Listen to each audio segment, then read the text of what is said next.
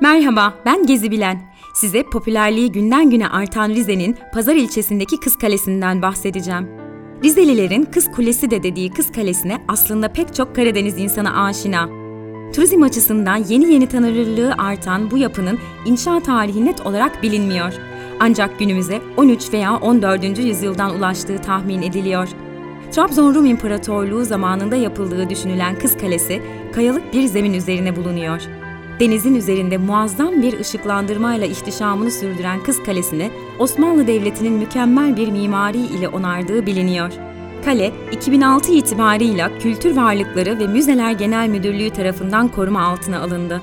Son olarak Kız Kalesi'nin her ne kadar gözlem amacıyla yapıldığı düşünülse de halk arasında kendine saray yaptırmak isteyen bir prense ait olduğu söylenir.